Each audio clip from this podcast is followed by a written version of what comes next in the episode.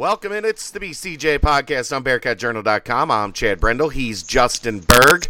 The Bearcats are 24 and four, and it's uh, it's getting close to spring football. We'll probably have a couple football episodes coming up here in the near future.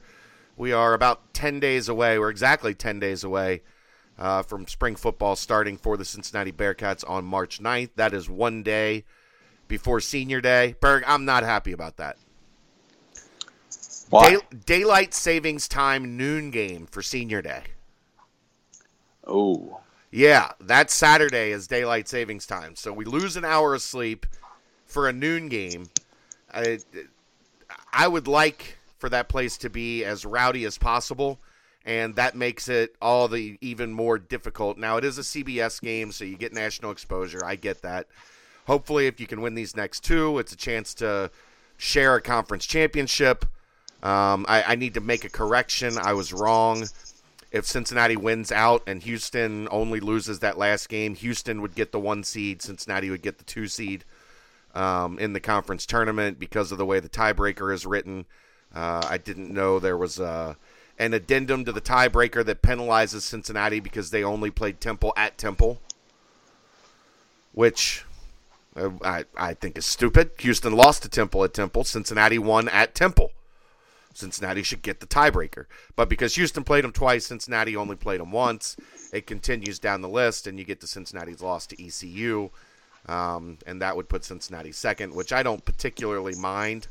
Uh, I think as it stands right now, Memphis is probably going to finish fourth or fifth. You would like to, if at all possible, avoid their side of the bracket playing at FedEx Forum. So I, I don't think that would be terrible, but a, a correction there from what I said last week um, as uh, it was brought to light that there was more to the rule than just Cincinnati having a better record than Te- than Houston against Temple because Houston played them twice, Cincinnati only played them once. Um, yeah. I think yeah. If you lose to East Carolina, you, you don't win the tiebreaker. Yeah, I- and I'm okay with that. I, I don't Yeah. really have an issue with it. Uh, this show is brought to you by 513 Shirts. Go to 513 Shirts, support this team, get your Don't Shoplift Tradition shirts because if there's any game that was Don't Shoplift Tradition, there is no other Cincinnati game in recent memory that is a Don't Shoplift Tradition game more than the game we saw last night. It was a throwback to the old Big East days. 52 49, Cincinnati beats SMU. The numbers are not pretty, Justin. We'll get into it in just a second, but go to 513shirts.com. Go to partners, drop down on Bearcat Journal, and that will take you to the Bearcat Journal line of gear. That's where you can get your Don't Shoplift Tradition shirts. You can get Bearcat Journal gear. You can get the Red Helms gear that's still there uh, from football season. A lot of good stuff. And uh, if you spend over $50, then you can get free shipping. And the guys at 513 Shirts are huge UC fans. Support us, support them, support this team. Don't shoplift tradition. Go get you a shirt today. Uh, shirts, hoodies, all that good stuff at 513shirts.com. Well, Justin, 26.7% from the floor. Or no, no, no, hold on. 26.6% from the floor, sorry. 19% from three, including 0 for 5 in the second half. And Cincinnati wins the game. They somehow managed to score 30 second half points while shooting 33% from the floor, 0% from three point range. The way they did that, obviously, in large part, 14 of those 30 points from the free throw line, 14 of 15 from the line. The only miss, a one and one by Jarron Cumberland. He missed the front end, um, or it could have been even better. It could they could have finished 16 for 16 from the free throw line, and they were able to hold off a late flurry from Jahmal McMurray, who was incredible. The defense was all over him, and he found a way to hit shots. He scored 27. Uh, nobody else for them scored seven. I thought the job that they did on Jimmy Whitt and uh, and Isaiah Mike were were massive. Mike didn't hit a three. Uh, he's been really good at shooting the three this year. But it, that was uh, that was an old school Bearcat win, Justin. No doubt. And when Cumberland missed that front end, we had the rarely seen six points turnaround on with without a three pointer on the first end because you know they could have had two. They gave up four on the other end. See, Sometimes you see the the three and then you don't On- get that. On yeah, an absolute joke of a call. right. Very Didn't true. touch him. Didn't Yeah. absolutely didn't touch him, and they called a foul on Justin Jenifer. What a joke! I hate this Yeah. league. You do? I couldn't tell. I couldn't tell. But yeah, so so you talked about 14 for 15 from the line. First half for me, you know, zero, no, no free throw attempts is uh, was a major concern. I understand they're letting things go. The, the referees are, but the, the Bearcats had the ball close in a few times and went up somewhat soft, you could say. so really, it was the it was the close shooting that was that was the main problem. Yeah, UC didn't shoot well from three. I don't know that they ever really do in that building anyway.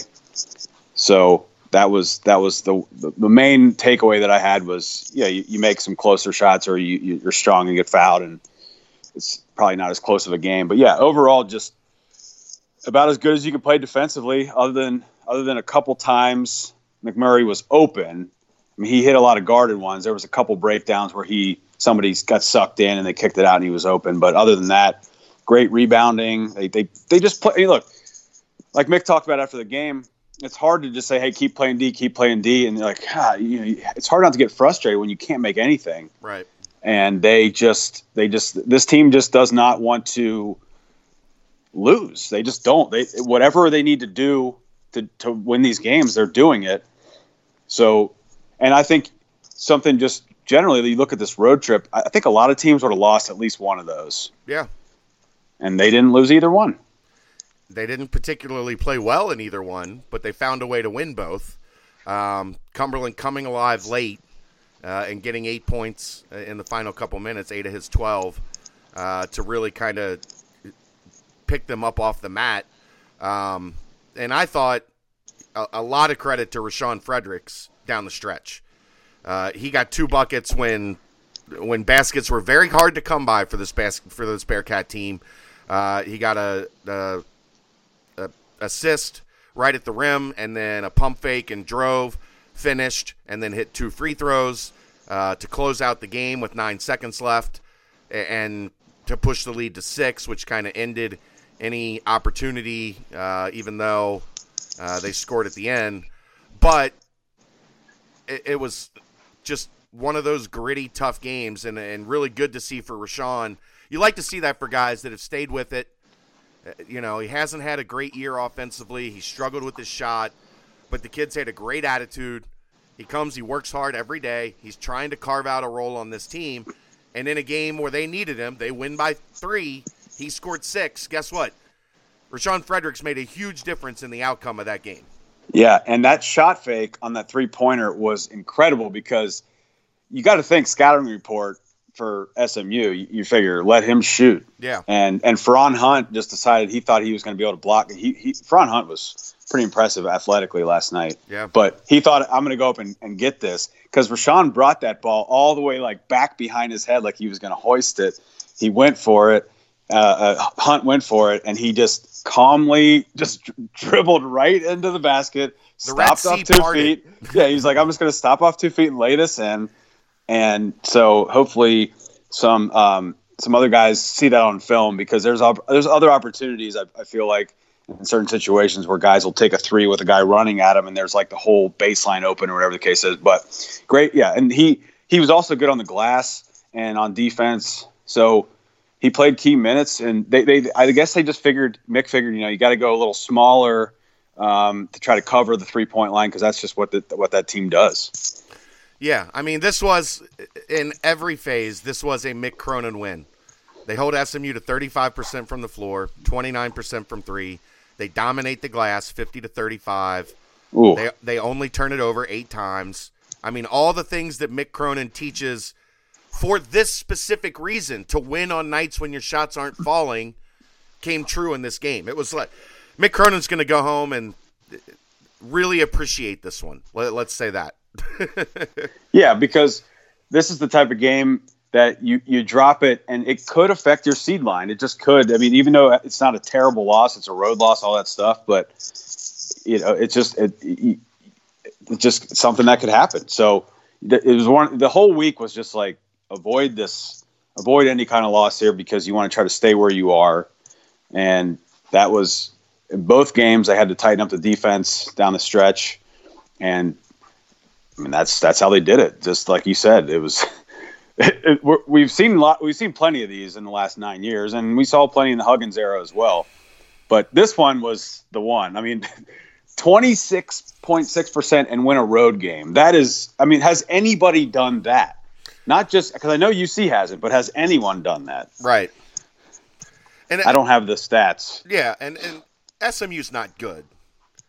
Right. Per se, but they've got a star and they've got some other guys that can hurt you, especially with the way they stretch the floor. And UC didn't allow it to happen. I mean, they, they only give up 21 points in the second half. 12 of those came in the final three minutes. With three minutes left, SMU had nine points in the half. Yeah, they had five in the first 12. Yeah, that's big time. Um, Nysier Brooks and Tre Scott. I know there's frustration with those two around the rim. SMU had 10 block shots. A lot of them were on those two. But 12 rebounds for Brooks, 10 rebounds for Scott. Brooks still finished with eight points. Um, Tre had four. So you get 12 points and 22 rebounds from your front court. Obviously, they've got to be better than 5 of 20 from the floor. But they did a lot of things to help this team win that game, in spite of the fact that – since they've had that week layoff, the two of them have struggled offensively. True. Yeah, they just they did the Bearcat stuff that needed to happen. They they provided the um, the, the, the you know the effort stuff and the, all the all the stuff that you can control, as Coach Cronin will say. And you'd like to see them be stronger and um, more effective, that close to the basket. It didn't hurt UC as far as losing the game last night, but it just it hurt the overall point total. Yeah, I mean that could have been a pretty comfortable win if those two were a little stronger around the rim. But and this is something Mick pointed out in the in the pregame on radio. Um, I didn't realize this. SMU's second in the conference in block percentage. Hmm. So while they don't have a lot of size, they do have guys that are long and athletic that look to hunt and hunt being the key word for on hunt, um, look to hunt blocks from the weak side, and they got a lot of those. Yeah, Hunt night. and Mike. Yeah, Hunt and Mike, and even Whitt at six three can get up there. And Dixon was a former football player. And yeah, yeah, there was. You saw like a couple times Jarron drove in and he leaned in, and then the guy just came from the side and blocked it. And yeah, and guys blocked blocked UC from behind, all the different angles. Here, here's here's one issue I had with that. I don't. Maybe this was me, and I know people get sick of me complaining about officiating, and I'm not complaining this time, uh, other than a couple of the obvious things. I thought they were sw- they were smacking down a lot, which is almost always called a foul. Yeah, on some and, of the strips. Got, yeah, on some of the strips and on some of the blocks, like their hands were over the vertical. You know, you're supposed to have your hands straight up, and they had their hands uh, in Cincinnati space quite a bit, and that's one thing, and and and this isn't um, complaining about officiating in this game. This is a, a general thing. I hate that the game is called one way from December until the middle of February, and then as you get into the middle, like the end towards the end of conference play, it's just a bloodbath. Yeah, I think they just. It feels like they just want to get these games over quicker. You know why? You saw why? Because those game, guys work six games a week. Yeah, they're tired of blowing it. their whistle. Yeah, because if you, I mean, I've watched a few South Florida games. Houston comes to mind. There was a couple others where it was just both teams would have like 18 fouls and a half at the same yeah. half. So they probably the, the league office was like, well, we got to let some of this stuff go. So now it's affecting as far as how how aggressive these guys can be when they guard Jarron, and you and you've seen it the last three games where they've been up and up in them, and they're just they're just saying, all right, like obviously do the best you can and not let him catch the ball, and then when he catches it, just be right there. And usually, he's been able to, uh, up until this last three game stretch, he's been able to like just go through their shoulder or their hip or whatever, give him a little fake. Also, he was doing that thing where he would stare them down and then just shoot the three in their face. He doesn't have room to do that now. Yeah, that that, so that, that has yeah. been eliminated. Yeah. So now his yeah. So and that was a, that was quite a few of his a lot of his points because he wasn't shooting well from two during the during that like nine game stretch where he led the Bearcats in points. He was really just he was having a lot of games where he'd have three to five three pointers made, and then he was getting a lot of free throws. And so you take, you know, you, you cut his free throws in half or even by you know by two thirds, and he's not getting his threes. Now all of a sudden, instead of getting twenty to twenty five, he's getting eight to twelve. Yeah, um, but it's a fish, it's an officiating thing, like you said, and and so I, I that's the type of thing that won't be the same in the postseason, most likely. Right. Maybe not in the conference tournament, but in the uh, in the NCAA tournament, they, they they don't let teams just grab and hold all the time. I mean, they, you know, they're on that stuff. How about how about him getting a charge call with his head turned, passing away from the basket, With the guy still moving. with the guy still moving, his head is turned, he's passing away from the basket, and they call a charge on him for dropping his shoulder. Holy cow! Yeah, he's like, All right. they treat him like Shaq. Yeah, They'd be like, do. like, oh, who cares if they push him or elbow him? He can take it. He's Yeah. how strong he is. he's big and strong. Foul, foul the hell out of him. It's not a big deal. I I don't want to get off on that tangent because I can Yeah. go on for days about officiating in this league. Uh, Did you see ECU and uh, and Houston last night? no, I saw Houston scored 99. Yeah, in large part because Ed Dooley got ejected. They had a player get ejected. They had two fans get ejected. Really? Yeah. They took two fans out in handcuffs, basically. Wow, I did not. How did I miss that whole thing? I, I don't know. They like unbelievable, unbelievable. Dooley, it's the first time in 35 years, 35 year coaching career. It's the first time he's been ejected.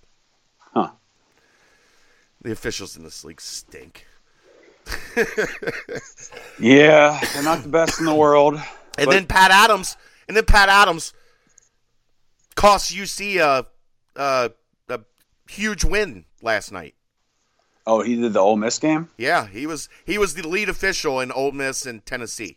God, his reach is just it's like his his tentacles are stretching all over the country to affect UC. He called, he called a charge 30 feet from the rim on a secondary defender sliding under a shooter. Unbelievable. That guy's a jerk. All right, uh, I, I I don't have a ton more on SMU. Do you? I don't I don't even if I did, I don't even want to get to it. I'm just you just say, hey, you take the win, you move on, and you and you just thank all of your lucky stars that Keith Williams was okay when after he was rolling around on the baseline like he looked like he, he tore every bone and ligament And you can't tear a bone, but broke every bone and tore every ligament in his leg. The way he was he was reacting. Uh, But, that- um, Mick was yeah. so funny post game on that. I know. It is, it, and then like, oh God, is, is he okay? And then the, the, like they they played the next play, the next And then he dead was back. ball, he's back in. Like, oh, I guess he's okay because there he is shooting a fadeaway. Like, all right, cool. Uh, I do want to say congratulations on your best your best headline of the year. Oh yeah, that was that wasn't even that hard to come up with. What else are you supposed to say about that? It's fantastic. Nothing better than Berg coming hard with Cincinnati scores more points than SMU. Fantastic. It was the perfect description of that game. Yeah, because you don't want to, you don't really want to rag on anybody. It's, it's just no real no real reason to. Cincinnati scores more points than SMU. Absolutely well done. I might give I might give you a bonus on your next check for that one. That was that was peak headline writing right there. All right, you you, te- you tell me you've got a game to play. I do. It's called the concern meter, and uh, this is it's it's somewhat similar. It's like it's like the the cousin of the game we played earlier, which is real or not real. I nailed That was- that game by the way. You did. You did pretty well for never having played it, and, and not that not no, and not knowing what to expect. That was after like the third game of the season, I believe, maybe third or fourth. It was really early. You were worried we about only a lot of things. Right, and now we only have three games left. So, th- so the list has has has uh, whittled down to three things. All right. and and I'll start with the first. I'll present the first one to you, and that is Jarron Cumberland. The last three games, he's getting beat up, playing a lot of minutes. What's your concern? Uh, so the scale. Let's just do. Let's just make it simple. One to ten. Ten being your like the most concerned you could be, and zero being you're not worried at all. Where are you on on Jarron as far as wearing down and, and just like the, the the load he's had to carry and all the minutes he's played in conference play? Um, probably about a two. I, I think in the middle. Um, I think it obviously it is the it's the first time at the college level that he has had to garner this type of load. You've played six of your last ten games on the road. The officiating has changed. The, the teams are just beating the hell out of him. Um, and he's not getting the the reward of of going to the free throw line for it, which I know mentally has to be. I mean, just think about if you're playing a pickup game, and and you can't call fouls, and the other team is just beating the hell out of you every time you try to do anything. Come off a screen, come off a pick and roll, catch the ball, drive to the rim. When you get to the rim, uh, everything you do results in someone's body banging into your body. So I, I, I think there is some some level of concern there. Um, although I will say, I think get through Saturday. You've got a break between then and Central Florida on the road. I'd give him two days off. And and just tell them don't even bother. They'll have their scheduled day off on Sunday, I would assume. Tell them on Monday, sleep in, come in and get treatment, and and don't even worry about it. We'll we'll we'll run practice without you today. Get him as much rest as you can get him. Get do as much as you can to get his body um, back to to feeling as good as it can possibly feel for these final two games. Um, but I I think it can be overcome. I don't think it is debilitating, uh, but I do think it can be overcome. And I think it can be a blessing in disguise if he does get back on track a little because you've had three games where everybody else has had to step up. Right. And they've come away with three wins, including a win over UCF. So, you know, I think there can be good that can come of it, but I obviously understand hey, this guy was scoring 24 points a game and now he's struggling to get 11. So I get where the concern comes from. Um, I, I don't think, you know, when people look, people want to talk about his body language. His body language never changes. So that's how he looks constantly. So I, I, don't see like you know he doesn't look engaged, or if he didn't look engaged, he wouldn't still be leading the team in assists. He wouldn't still be strong on the glass. He would be disengaged, and he hasn't been any of those things. He's just struggling to put the ball in the basket right now, which for a player of his caliber is frustrating. So I, I would say on a on a on a scale of one to three, no, one to ten, or one to ten. Oh, five. Yeah, I was like, okay, okay, five. yeah, okay.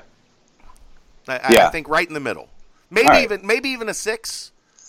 Uh, five point seven. I'm going to okay. go decimals on this. Five point seven.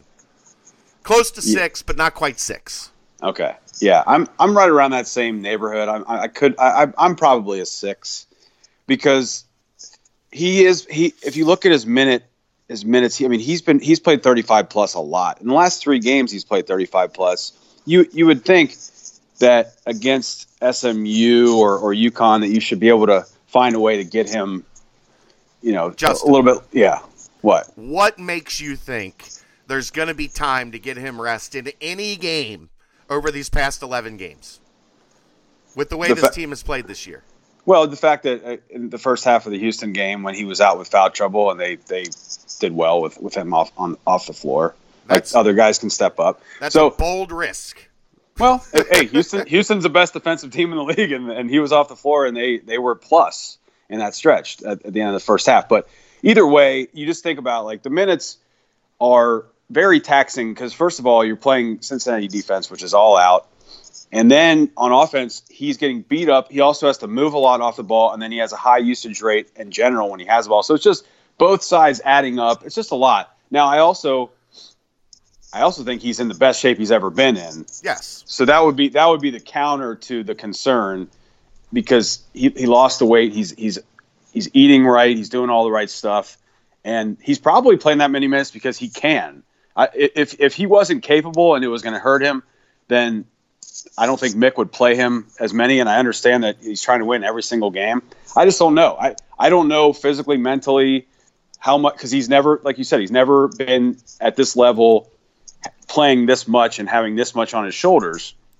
But the good news is that the reason why you, you, you, don't go too far past the five or six on the on the concern meter is because there's all the other guys are stepping up and they're like I, I pointed out on the message board the other day on all these close these close wins. I mean, Jarron's done some stuff, but it, it's mostly been the other guys the, down the stretch that have made the key plays, the key Yeah. shots. Last night he made a lot of them. He did, but there's there's been there's been like three of the games where Yeah. he's he's dominated down the stretch, and the rest of them have been Jenifer Broome the other day. You had Broome, at UConn, and so there there's other guys that have that have made plays. So that's why you're not.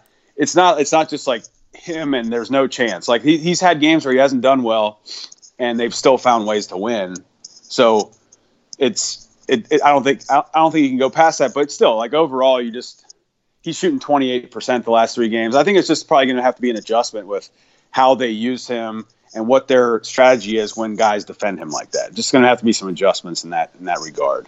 I agree. I think they tried some adjustments last night. Shots just didn't fall. Yeah. And they got the ball into the paint. They got the ball around the rim a ton.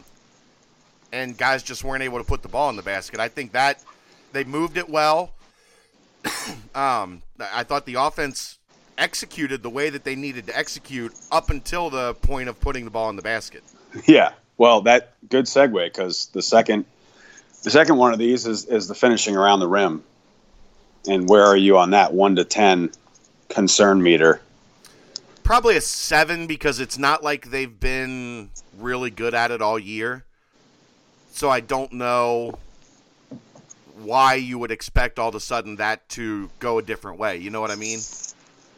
Yes. It, it's been an issue, it, and it's been something that I think it, it goes directly to the fact that at this level, Nysier Brooks and Tre Scott have not been relied on as much as they've been relied on this year. I, I think it's something that hopefully as they go through another offseason with, with this in their mind that they can work through. But ultimately, I mean, 28 games in, they kind of are what they are, right? Yeah. So, I mean, uh, fairly concerned. Uh, I, I think a seven is fair on that, and and it's just because I don't, I don't know why you would expect all of a sudden for it to be different. You know what I mean? We've seen some flashes from both of them. We've seen a, a, a stretch here or a stretch there, um, where both of them have- have been able to put the ball in the basket. But as a whole, they haven't been great at it and teams that are really physical do to them what they do to others. So, I mean, Tre is 47% from the floor. Nas is 51% from the floor. So those aren't terrible numbers, but they're not going to be elite at it. They're not going to be, you know, 60% down the stretch just because they need to be better. They're going to both actually, you know what? Those numbers kind of changed my mind a little because they've been way worse than those percentages the past couple games. Yeah. So maybe they can trend back up. But I, I'm still going to say a seven because it has been an issue since they've had that week break. That, that those two, something is is amiss, and them finishing strong around the rim. Tre had a couple last night where he managed to to sneak him in, but he also had one. He made a great move, does a reverse pivot inside, gets to the rim, and then and then can't get it off the glass and in. Like you got to finish those for both of those guys. Right. Okay, so you're at a seven on that. I, I'm closer to a nine on that, and and and here's why. Because if you look at the best competition that UC's played this year, they their two point percentage is is very very low, and part of that is finishing at the at the basket, and so.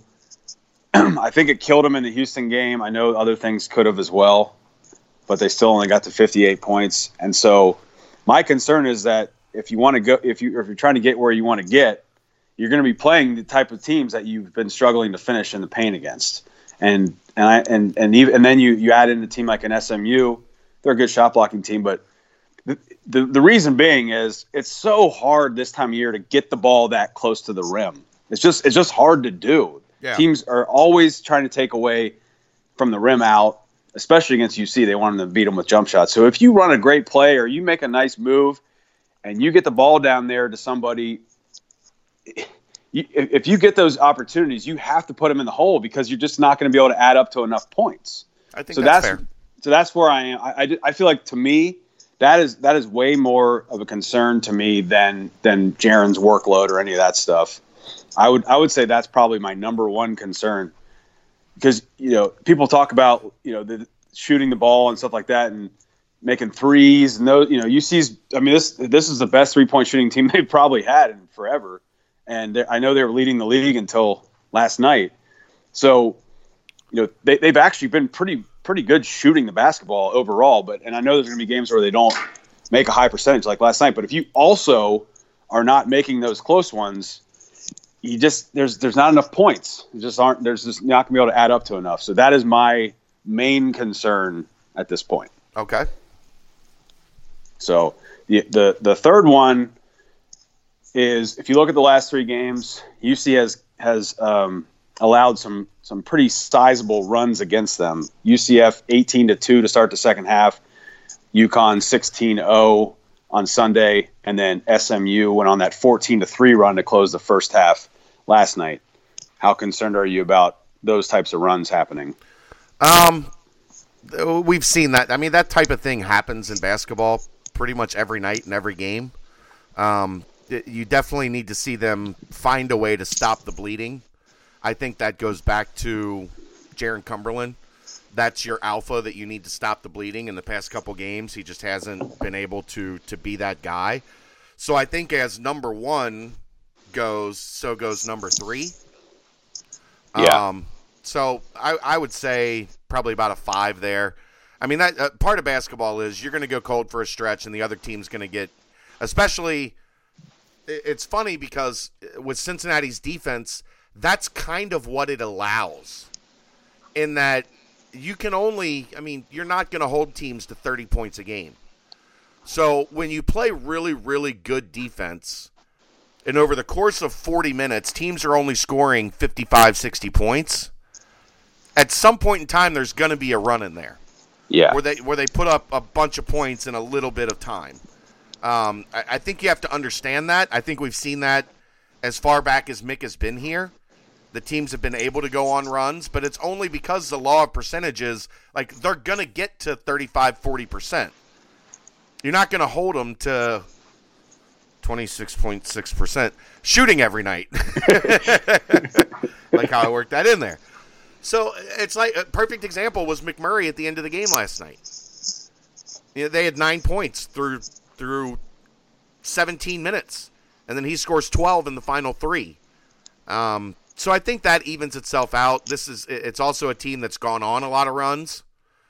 Um, so I'm not. that would probably be like a four to me. Yeah, I know it, it's going to stick in people's crawl because of what we shall not speak of that happened last year. Yeah, and because it's something that that happens throughout, but it's not something. It's something you've got to withstand, but it's not. I mean, the only way it's insurmountable is if you're down six and they hit a 14 to 2 run. Then you're in big trouble. But we haven't seen that. So uh, until I see it in, in that fashion, uh, it's not something that, that really keeps me awake at night, if you will. Yeah, yeah, I, am I'm, I'm, yeah, I'm, I'm even lower than you are on that. I'm, I'm probably about a two, because, and, and I was talking to a, to a friend of mine today about this, and he, he, this is something he brought up to me, which is you know what spurred this whole thing on, and and I said, you got to think about it. When UC holds these teams on these droughts, and UC is able to, you know, cobble together, you know, let's say like a 15 to three. Well, I think they were 16 to five to start that second half last night for you know however long that took. So and they've had run they had runs like that against UConn. That's how they built the lead in the beginning of the second half. And it's like in those runs, UC shooting well above their usual percentage. The other team shooting well below. So just it's going to have to even out. You just the the only concern is like you know 16 straight right. uh, is obviously scary because that was that's the number of the we shall not speak of that started that whole thing. But the, the other reason why i'm not that concerned about that is because this team is fine playing from behind. Even if they even if they're coughing up these leads. I mean obviously you don't want to cough up a lead ever. But you look at the, how many halftime deficits have there been in the in the last couple months on the road? How many times have they have they coughed up a lead at home where you thought they had the game in the bag and they were going to coast, and then they like the Central Florida game, they're up eight at halftime, and all of a sudden they're down eight. The South Florida game, they're up double digits at halftime, and then next thing you know, the game's tied. and they just it, it, it doesn't it kind of wakes them up, which you know you'd hate to you don't want to really get into the habit of that, but the fact is is this team doesn't really panic when they're behind, and it seems like there's certain players on the team that did like like all right let's do it like they're re- like that that gets them going almost. Yeah. So Um, that would be the, the lowest concern for me. I agree. I had I, I we had the same order. We had different numbers a little bit.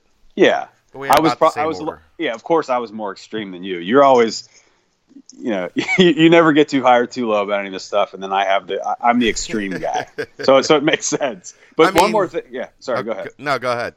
I was gonna say uh, something I didn't for the first one. Back to the you know Jarron and his workload and all that. We were talking about some of the other players, and and I, and and one thing I was thinking about today was one reason why I'm not as concerned about it is because of where Cane Broome is now in his season. Yeah. he really is in a groove. He's so confident and assertive. It's like he's he's back to playing carefree again.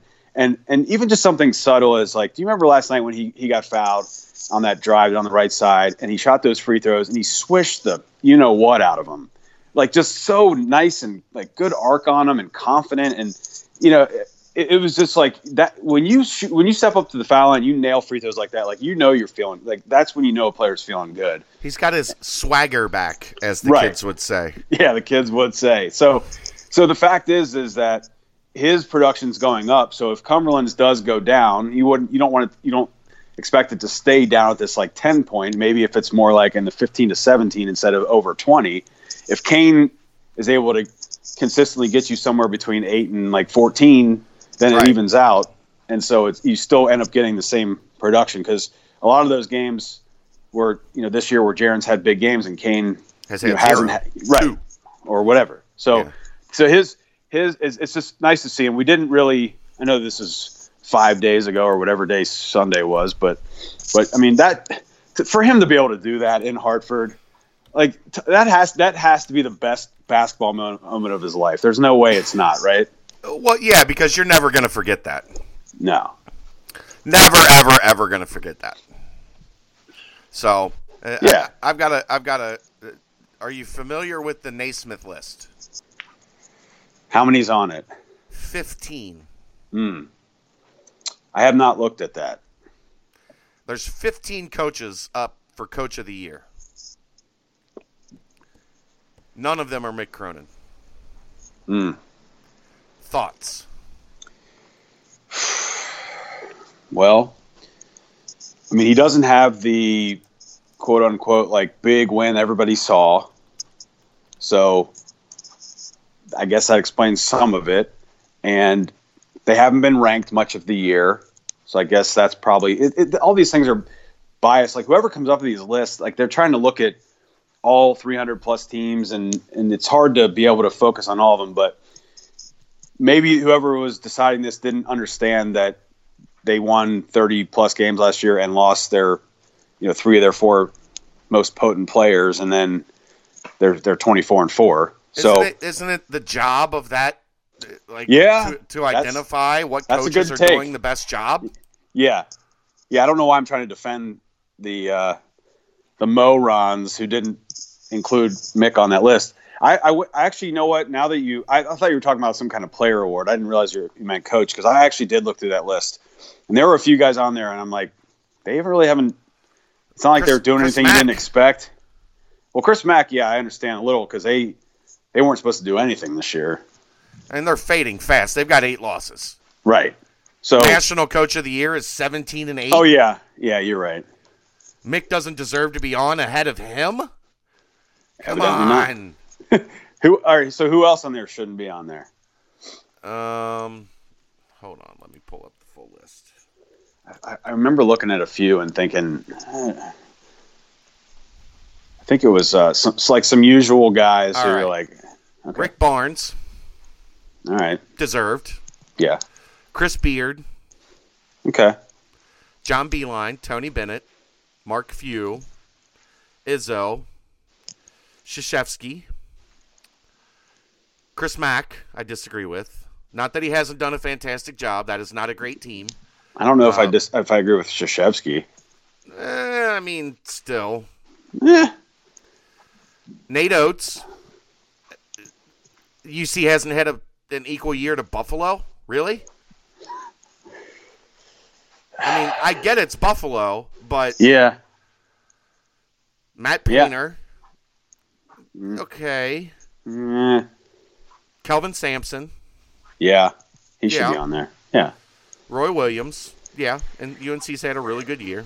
Yeah, but they've also not great.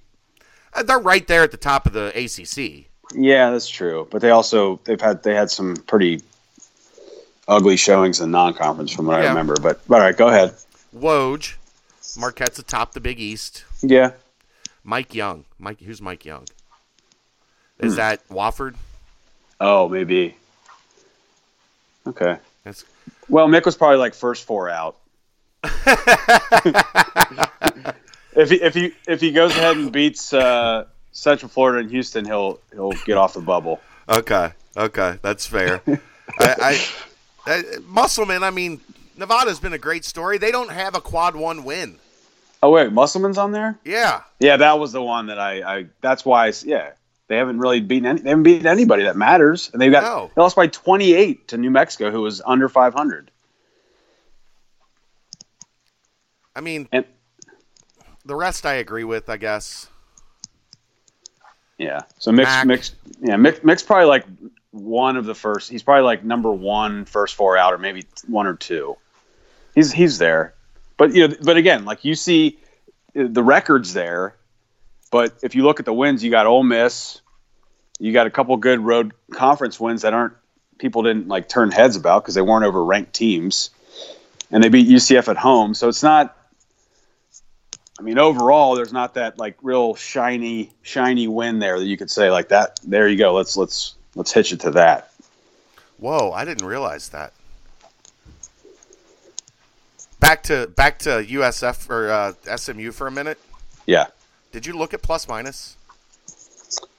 No, I didn't because I didn't want to really look at the stats. Uh, our guy Nick, Nick O, who's uh, a legend on the Bearcat Journal board, posted this just now on Twitter. What do you think Keith Williams plus minus was in a game they scored 52 and won by three? No idea. Plus 20. What? Yeah, Wow. I plus 20. wow. I, I, I will as soon as HoopLens upst- updates. It usually takes them a few days to add each game because I got to add them all. So I'll, I'll, I'll I can isolate that game and see what their like efficiency was on both ends. On a game where he was 2 of 11 from the floor, scored eight points, had five rebounds, two assists, a block, and a steal. You know what? It makes sense though because he only played 10 minutes in the first half. He got his second foul, and I think Yeah. that's when that's when SMU went on their 14-3 run. So there's 11 points Yeah. Uh, minus, and then And then UC was was, on the UC floor- was plus five or whatever. Yeah, before. Okay, so in the first half he was probably uh, almost all of it, and then well the second half too, the beginning of it when they went on that 16 to five run that took like 65 years to. Yeah. that was like they're up 38 33 like you look and you're like SMU only has 5 points through 12 minutes and UC's up 5 It was the slowest 16 it was the slowest 16 to 5 run in history. yeah it was ugh. and, and I it was funny today I get a call from Grandma Ruthie she's she's like I just talked to your dad and, and I, I can't believe it I missed the game last night I, I'm sick about it I was like Grandma you picked the perfect game Yeah. not to watch If you were going to miss one, Grandma Ruthie, yeah that was the one. That was the one. I, she's like, I, I was like, I really don't have anything to report. I, I don't have much. I was like, Keith Williams, it looked like he might be hurt, but he's fine. And um, Jared made a couple plays down the stretch, and they they pulled it out. Move on. All right, let's calmed down. let's get to Memphis on Saturday. Mm. I said today, uh, in, in browsing the internet, I'm back on Twitter. I, I had to leave Twitter last night. I don't know if you saw that or not. I wasn't really on it. The ignorance that was flying my way in the first half of that game. Oh boy. I literally I just I got to a point that I couldn't do it. so so I left Twitter last night. Hold on, let me let me see if I can find I know it's way back here. What are you going to do? Like Lance McAllister tweets I got No, somebody segment here. somebody said something that that I just I I had had enough. Hmm. I don't know where it is. Oh, you mean like the one the one that actually? it was what that's what put me over the edge. Yeah. I think I muted the guy. If you're if he's listening, sorry, it was so dumb I had to mute you. Um, but I'm back on Twitter, and somebody pointed out Memphis is on the bubble, on the wrong side of the bubble. But if Memphis wants to make the tournament, the only way left they really have to do that outside of winning the conference tournament in FedEx Forum is to beat Cincinnati at Cincinnati. Right. So they are going to come in here hair on fire to win this game. and they're playing very well. They won five of six. The only Yeah. loss was a close loss at UCF, who's a kind of a good team. Yeah, they're they're better on the road than they had been earlier in the year, which was their problem. They Which were isn't saying- on the, yeah which- they were miserable on the road. Yeah, But- it's not saying much. Jeremiah Martin's averaging what thirty over his last six, Yeah, he's like on a little James Harden kick here. and um, this is going to be another dogfight. Oh yeah, because they are going to come in here hell bent on winning this game, seeding themselves better potentially for the AAC tournament, and and trying to make the NCAA tournament. They have to win this game to do it. Well, and also they are they're going to feel good about their chances because they had UC down eleven Yeah, in the first matchup, so they're they're gonna they're gonna have confidence that they can they can get it done. But yeah, they when when they weren't playing well on the road, they were turning the ball over a lot. They were fouling a lot, and I think they've they've scaled that back in both areas. Just you know, Penny and his staff, his his world renowned staff, just making sure that guys understand the value of the basketball and not to reach as much and stuff like that. So they're they're just eliminating the beating themselves type of plays yeah, from what I've seen, and that's why when they played Central Florida, they they hung in that game all the way to the end, and and they I think they I think they cut it down to a possession or two and just ran out of time in that one. But they were they were right with them, and, and as you know, I mean it's it's kind of hard to win at Central Florida, I guess unless you're Florida Atlantic, but ooh, but uh, it's going to be hard. And I, look, every game left for UC this season is going to be a dogfight. I don't care. It's just it just is. And then and what what game? Okay, think about so. Since the Tulane game, you had the Tulsa game at home that wasn't a dogfight. Any other ones that weren't? No. yeah, none. But I will go with- back to Berg Yeah, uh, to to to move from home to road. You were deathly concerned about road games for this team. Early Yeah, I was. con- and uh, only one left. They might lose it. If they lose it, they're going to finish six and three on the road. yeah, and that was that was. I mean, we we talked about this. That was best case for you, right? Six and three. Yeah, You thought that was the best they could do. Yeah, because I, I, I did think that one of these games, whether it was UConn or Wichita or, or SMU, I felt like it would be hard to win all three of those. But but and, and the the reason why is because I wasn't sure how good UC's defense is this season. I mean, the numbers say it's not as good as last year, obviously, but so They- but they really that, top twenty yesterday. Yeah, they, they their offense went down to. I saw today they went down to 50 fifty in 20, offense, and yeah, I saw. I think it was twenty. Yeah, so so it looks normal now. Looks but no- yeah, everything's back to normal in Bearcat land. yeah, it all back of your baseball card, all that stuff. but the but the so so but what's happened is how they won these games. They've largely won them with defense, and then and then especially you know really good execution down the stretch. So it's a good formula to win road games, and and they'll they'll have a chance next Thursday, which. Uh, I mean, UCF is going to be. They're going to be. They're gonna be The- pissed. oh Say it. my God. They're gonna be pissed. They're going to be. Yeah. What is it? Piston vinegar? I don't know what it Yeah. is. Some term of or whatever. piss and vinegar. Yeah, so that's that's the that that'll be one where if UC wins that, I would consider that an upset if they win that one, regardless of if they're ranked and they're not or whatever the case is. So, but yeah, Memphis will be really hard to, to knock off because they, they don't give up, even if you're ahead. I mean, they'll they'll put that pressure on you, and they're very, very. I mean, they're they are more athletic across the board and quick than you see. Yeah. So it's it's it's hard. It, that's a hard matchup for for for anybody if you're out if you're out athleted. And And they've so- actually got some size inside. Like they're not Yeah. undersized by any stretch of the imagination. No, and then like you said, they got a they got a dog that uh, is playing as well as anybody in the nation, not just in the league. Yeah, he's I- he's give he's giving, and the fact that Jarron's cooled off, you know, now all of a sudden, gonna say it. now all of a sudden, yeah, you know, I mean, now all of a sudden, it's not a foregone conclusion. Now you got Jeremiah Martin in the conversation. If they come back and if they some if they win this game on Saturday and Martin has a giant game,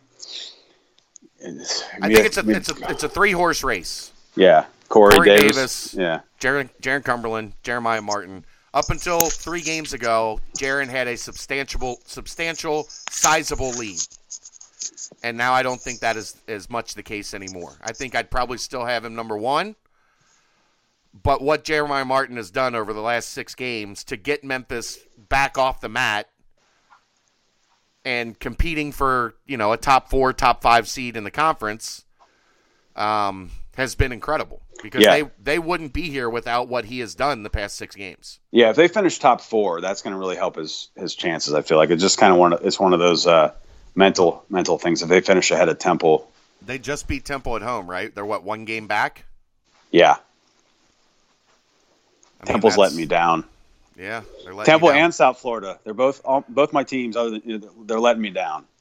South Florida's South Florida has run out of gas. Like no, Yeah. they got nothing now, and that because they already they were already flawed to start with. But teams are like, okay, we understand they're going to be crazy and pressure us and whatever the case is, and Well, it's also they can't. that was basically a brand new team coming into the season. Like Yeah, th- that wasn't a team there was a lot of tape on. Now there's tape on them. Now teams are Right. have been able to figure out, you know, what they're trying to do. yeah, Uh, they, they've slowed down LaQuincy Rideau uh, quite a bit from early in the season. Um, so they've slowed. I mean, that's to be expected a little bit for where they were. yeah. It's, Still, it's not a yeah. veteran team that you know what I mean. It's not a team with you know a bunch of juniors and seniors that all of a sudden was surging. It was a team with a lot of new guys that came together quicker than everybody expected, right. and now And- they're taking some lumps. Yeah, and and you know, I mean, I think I think Gregory had a shot at Coach of the Year if he Yeah. if, if he could have split the Temple. I mean, he he could have. He, they, they should have won both those Temple games. The free throw free throw line let them down in both of them. They could have split those, and if he could have finished 500 or better in the league of a team that was supposed to be last, and and not only a lot of their losses were you know tough out type of losses too, but now I think they're they're fading down to where he won't have a shot to be able to to win that award. But Unfortunately, I don't think it's going to be Fran Dunphy in his final year in the league either. nah, not looking not looking to be the case. I mean, I think at this point it's Kelvin Sampson. Yeah, and and really, it, Temple is rooting for Houston hard to win every single game. If they're the only team that beat them, that's going to be that's Yeah. going to be huge for for bubble purposes, and that's why I think a lot of the, the bracketology people have them in ahead of UCF because. I mean, if you're the team only has one loss and you beat them, Yeah, it's pretty good. on a walk off charge. Yeah, it's the the rare walk off charge.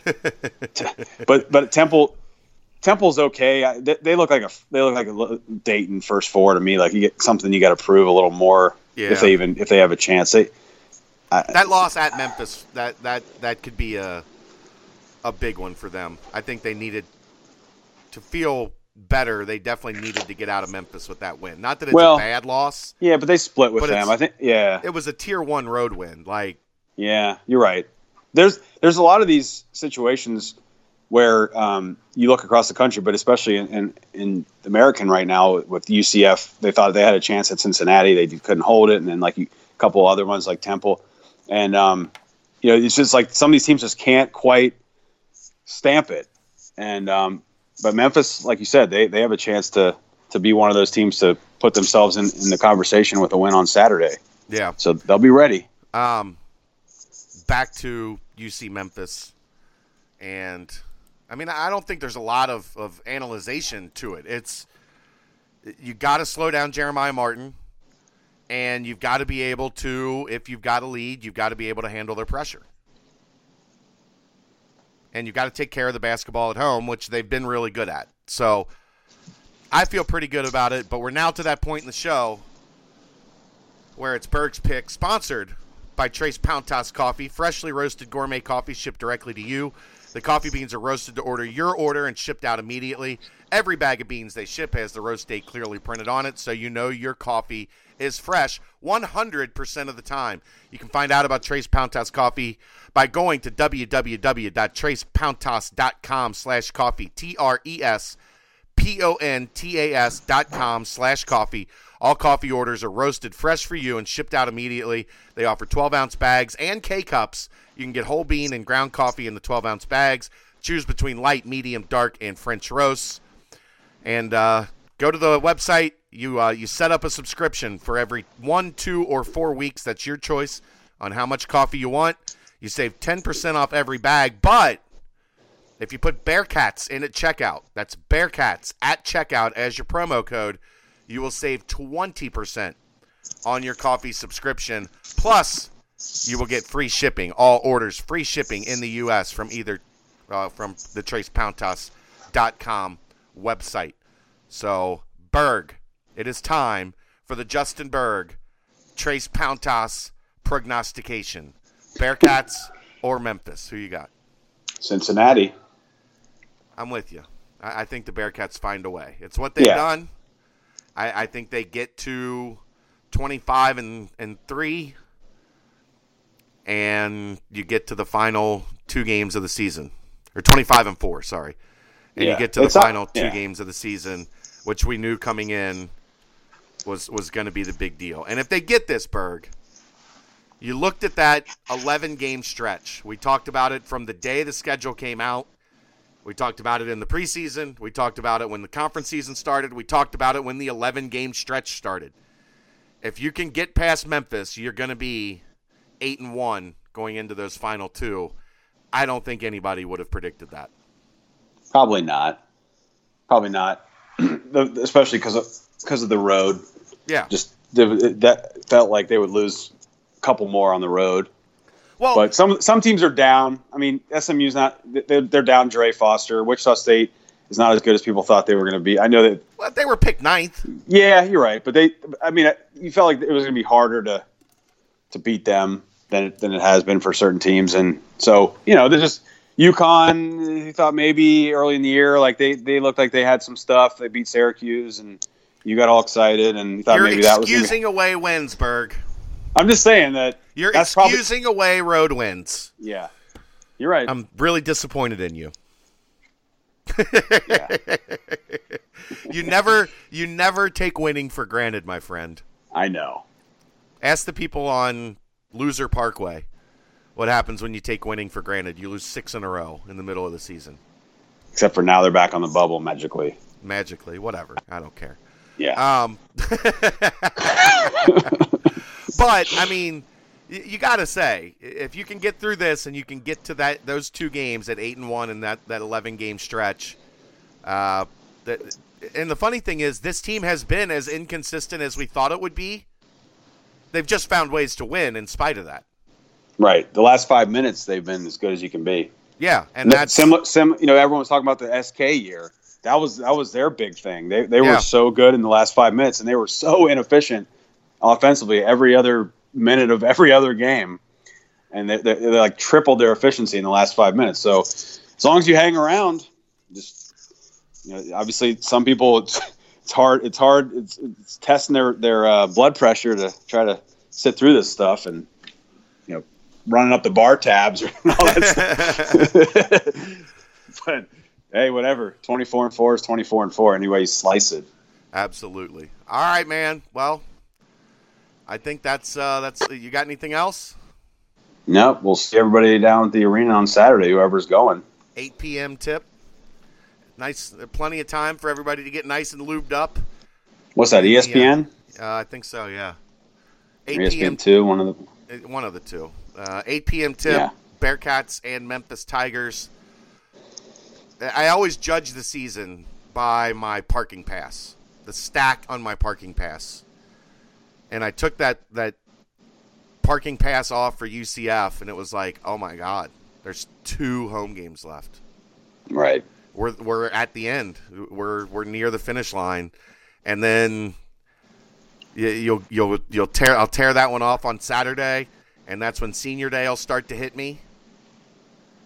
And then you'll tear the one off on Senior Day, and it's like, well, another one another one in the books, and and we are, we are finally at that point, and uh, it's been uh, it's been a hell of a ride so far this year, that's for sure, and still still the roller coaster is not done.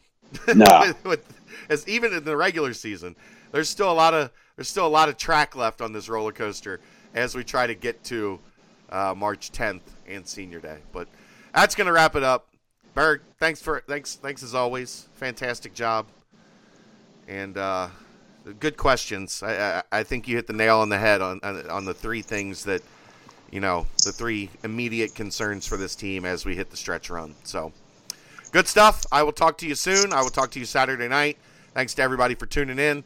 I'm Chad Brendel. He's Justin Berg. It's the BCJ podcast on BearcatJournal.com.